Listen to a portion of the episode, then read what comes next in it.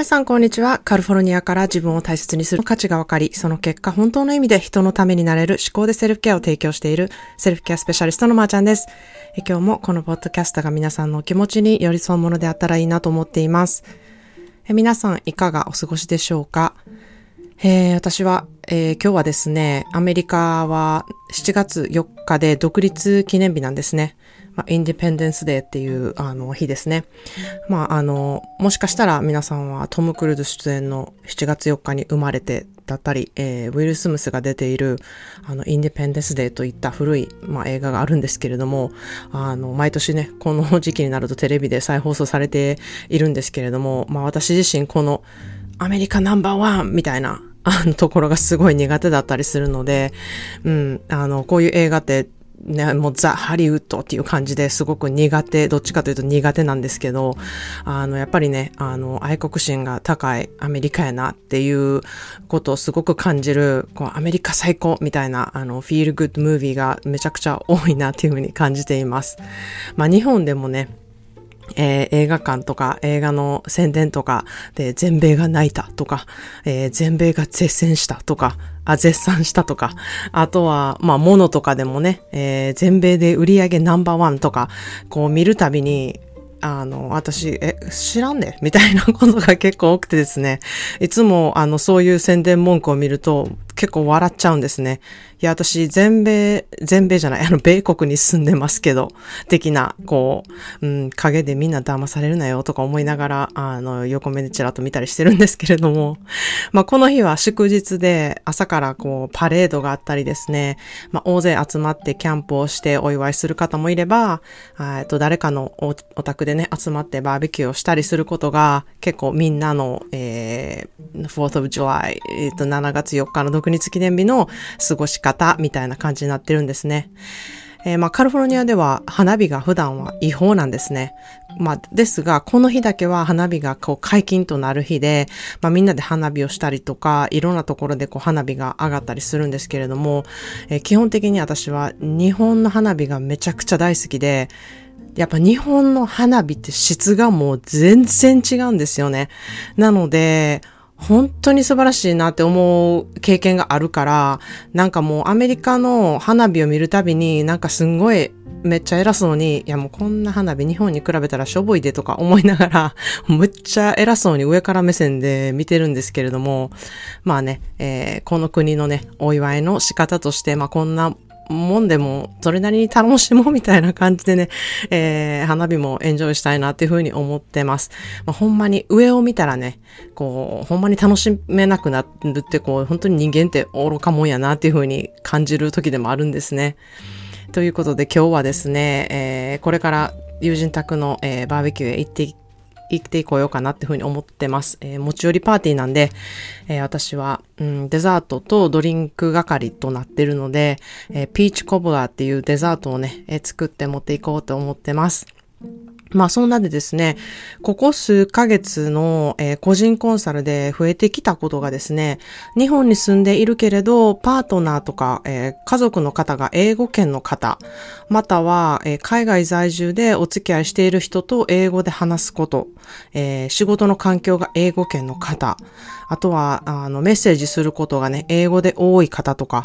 えこういうやりとりってどうしたらいいんでしょうかとか、えまあ、ルームメイトとのやりとり取りだったり、えー、あとは、まあ、同僚の方とのやりとり、うんと上司とのやりとり、えー、もちろんパートナーとのやりとり、家族とのやりとりとか、そういう意味での、えー、コミュニケーションの取り方、えー、自分の受け取り方が正しいのか、これは、あの、英語でどういう意味なんでしょうかとか、私はちゃんとこれを伝えることができてるのでしょうかっていうようなね、えー、相談で、えー、こう、コミュニケーションの取り方っていう意味でご相談を受けたりとかですね、えー、まあ、あの、お付き合いしている相手の方、もまたは、え、ご家族の方、もうセルフケアをね、意識されているということで、個人コンサルっていうものを英語でやってもらえますかっていうご相談がすごく大きくな、多くなってきたんですね。えー、もうここも私もすごくびっくりなんですけれども、えー、そういうことを全然期待していなかったので、あ、こういう、あの、需要ってあるんだなっていうふうに、あの、思っています。まあ、アメリカでも、えー、セルフケアの単発講座を頼まれたりすることもあってですね、こう意外なところで、この、私のセルフケア講座のスキルだったり、えー、個人コンサルのスキルが、あの、活かせることがね、えー、英語でもできるっていうスキルがね、えー、活かせることができてすごく嬉しいなっていうふうに思ってます。まあ、いろんなね、言葉を話す方は、すごく理解され、うん、ししてもらえるんじゃないかなっていうふうに思うんですけど、言葉をこう学び始めるときって、うん、伝わらないそのもどかしさっていうのをすごく感じるんですよね。で、ボキャブラリーがやっぱりない分、いろんな言い回し方をすることにめちゃくちゃ努力するようになるんですよね。やっぱり伝えたいっていうふうに思うので、知っているこうボキャブラリーのその、うん、中からどのようにしたら、えー、やっていけるのかなっていうことをすごく考える分、ある意味それでね、柔軟性を高める思考訓練になってるなっていうふうにすごく感じるんですね。で、まあ難しい言い方ができないっていうことを、まあいいことに、こう簡単にん、説明することができるようになって、相手に分かりやすく伝えることができて、それがね、本当に、あの、プラスになっているなということがめちゃくちゃ多いなというふうに思います。まあ、特に英語では私はそれをいろんなシチュエーションでいろんな人たちとやってきた経験数があるので、こう得意な分野としてね、えー、すごく実感しているんですね。まあ私も実際、日本語のレベルは、一般の日本に住んでいる大人の半分以下やっていうふうに自分で思ってるんですね。毎回こう、言いたいことってたくさんあるんですけれども、こう説明するって難しいな、勉強やなって思いながらやっているんですね。で、なんかそうやって宿泊することが自分で好きなんですよね。で、まあ伝わった時の本当に感動はすごく大きいですし、あ、こうしたら伝わるって、あの、こう、ちゃんと自分で思って伝えてるってことはなかなか少なくてですね、どうしたら伝わるんやろうっていうふうにね、自分のボキャブラリーがないことを、こう、糧に考えて伝えることをするっていうことが、結構一番大事だったりするんじゃないかなっていうふうにね、思う今日この頃なんですね。言葉がちゃんと使えるから、もうこれであの、伝わるやろとか、えー、これで言ってんのになんで分かれへんのっていうのは、自分がちゃんと言葉を使えてるっていう自信があるからだと思うんですね。しかし、これちゃんと伝わってんのかな？この言葉使えてんのかな？みたいな、そこに自信がやっぱりないと、すごく苦労苦労するというか、むちゃくちゃ考えて、そこに重点を置いて相手に伝えようっていう自分をちょっとへりくったった、えー、言葉の使い方っていうことを考えるんじゃないかなっていうふうに思うんですね。なので、日本人同士で日本語を話すから伝わるっていうふうにね、勝手に思うのではなくって、この人に分かってもらえる言葉で話してるのかな、自分は、とか、自分の気持ちを言語化できているのかなっていうふうに考えて話す必要性は、何人で何語を話すとかは関係なくてですね、人間同士だと必要なことなんじゃないかなっていうふうに私は強く思っているんですね。まあ私もないものねだりで、もう国際結婚しているとですね、あ、日本人同士だとこういうとこ理解し合えるんやろな、羨ましいなって思うことって結構多くあるんですね。例えば、その国ならではの、こう、うん、こういうのあったよねとかいう懐かしい思い出とか、えー、なんか蚊取り線香の匂いとかですよね。そんなことを営業に話してもわからないんですよね。それってちょっとやっぱりなんか寂しいことで、うん、なんか日本語のこうニュアンスが相手に伝えたくても限界がある部分とか、例えば、しとしと雨が降っているとか、その日本語独特のやっぱり表現力みたいなものがあるんですよね。それを、まあ、うん、確かに、あの、雨がちょっとこうソフトに降ってるみたいな言い方するんですけれども、なんかそれしとしととはやっぱ違うんですよね、感覚的に。で、それが、うん、なんかあるってちょっと寂しいなっていうふうに思ったりするんですけれども、なんかそこで、こう、やっぱりお互い育ってきた環境が違うから分からんくて当たり前やねって、こう、諦めがついたりすることもあって、うん、あの、そういうふうに思って接することができるということはちょっとプラスになっているなとも思うんですよね。なんか、なんで分かれへんのっていうふうにこう、うん、食らいつくのではなくて、まあ、しゃあないな。だって、うん、そういう環境で生まれてきてないもんな、みたいな感じでこう片付けることができるというか、まあそういうね、えー、うん、国際結婚でこう全然、うん、住んできた、育ってきた、えー、環境が違うっていうところも、まあいいところもあるなっていうところをね、なるべく見てこう活かしていきたいなっていうふうに常に思っているんですね。そしてやっぱり夫婦だからこそ、こう別れられないところが、お互いちょっとあるっていうところが、まあ国際結婚の寂しいところでもあるなっていうふうに思うんですけれども、もしかしたら日本人同士でも全て分かり合えてるかって言ったらそうでもないことも、うん、あるかもしれないので、まあ常に寂しいところって、うん、あるのがこうデフォルトなんじゃないかな私は、まあ、日本人同士でパートナーシップを経験したいのでわからないんですけれども、そういうことって、うん、あるものっていうふうに考えれば、うん、その寂しいっていうところに別に重点を置かなくてもいいんじゃないかなっていうふうに思ったりしています。そんなんでですね、今日は気持ちを箱にしまわないでというテーマでね、お話したいなっていうふうに思います。まあ、アメリカでは気持ちをこう言語化し、相手に伝えるっていうことをする人が、ものすごく多いなっていうふうに感じます。ちょっとね、うん、トゥーマッチだなと感じることの方が私は多いんですね。もうちょっとこれ黙っててもいいんちゃうとか、そう言わんでもええんちゃうとか、それわざわざ言語化して言うことって思ったりすることが結構多いんですけれども、反対に日本では言わない人がほとんどやなっていう印象をね、ものすごく受けるんですね。黙ってる方がいいとか、えー、荒波立てない方がいいとか、自分で消化するようにした方が偉いとか、なんかそんな文化がすごく強い気がしています。まあ、これはやっぱり、こう、和を大事にする文化で、こう、一人の人が乱さないとか、そういうところですごく素晴らしいなっていうふうに思うんですけれども、やっぱりそれで苦しい思いをする方もたくさんいてですね、うん、伝えることがやっぱりできないとか、伝え方を知らない人っていう、うん、そういう人がたくさん出てくる文化にも、うん、なるなっていうふうに感じているんですね。なので、言葉を発するっていうことをしない、飲み込む癖今は黙っているとか、忍耐力といったスキルはすごく高めている人が多いなっていうふうに感じる分、こう言語化して伝えることでどうやったらそれをね、うまく活かしてコミュニケーションをとっているのか、取っていけるのかっていうスキルを高めている人がすごく少ないなっていうふうに感じています。で、いざこうコミュニケーションを取ってみると、この人めちゃくちゃ言語化が上手だな、でもそれを活かしてないなっていう方がいたりとか、そういうふうな気づきを私はいろんな人と話してて思うんですね。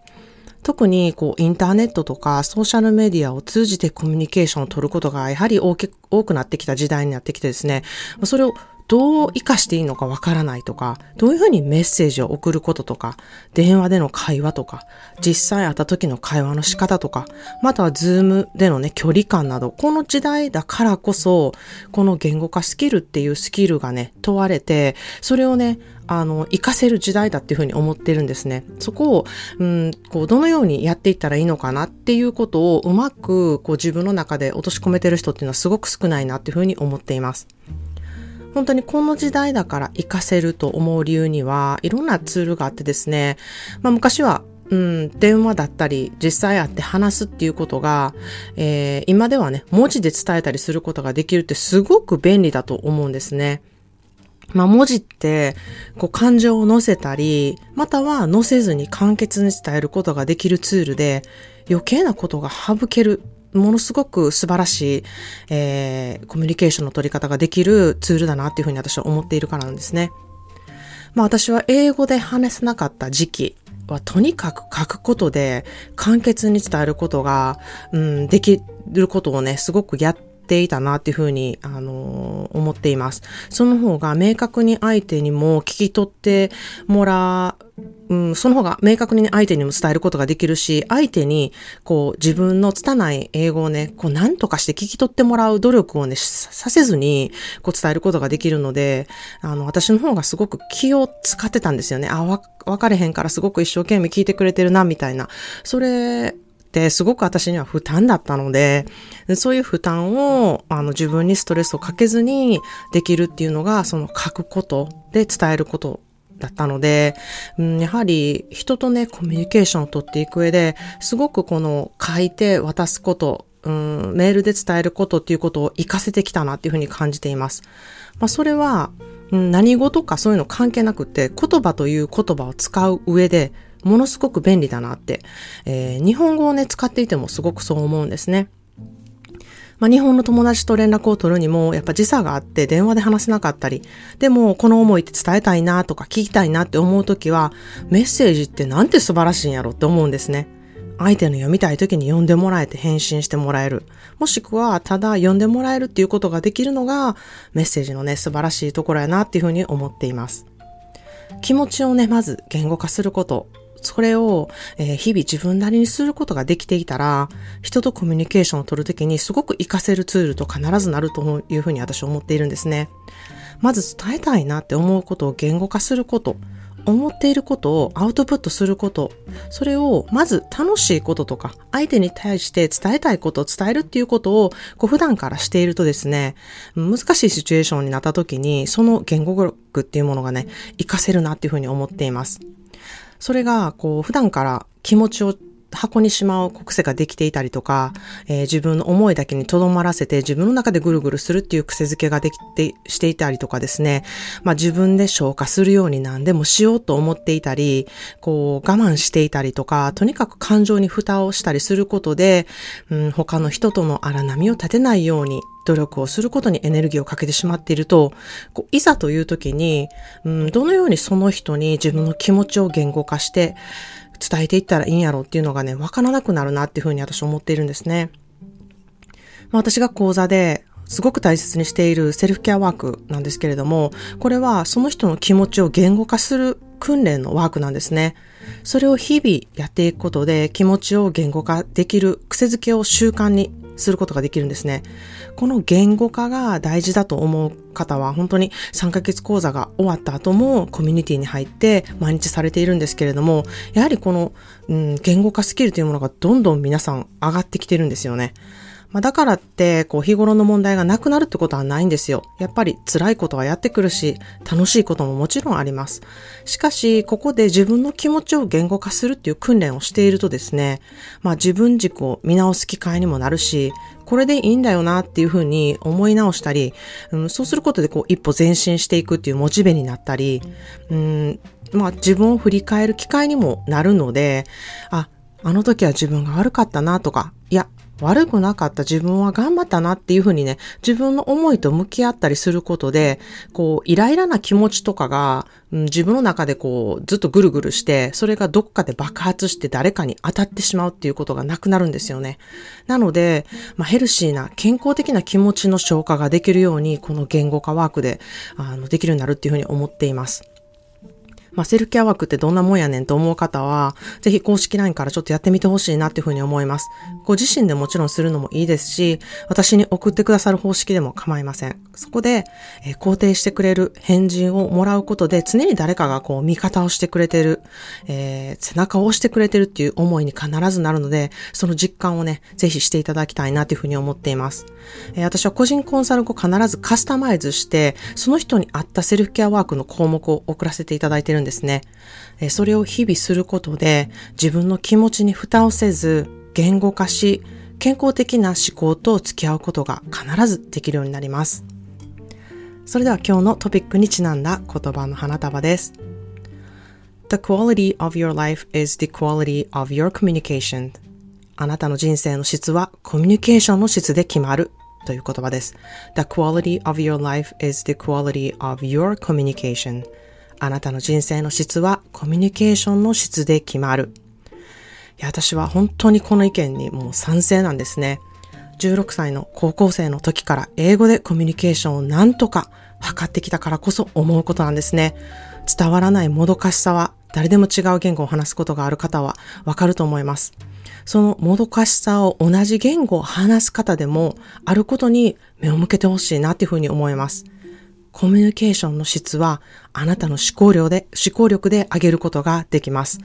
これは一晩でできることではなくてですね、やはり言語化していく習慣づけが大事で、日々のコツコツが必要になってきます。え、私の3ヶ月の思考でセルフケアの講座では、この習慣づけを3ヶ月という期間を使って癖づけしていく訓練をしています。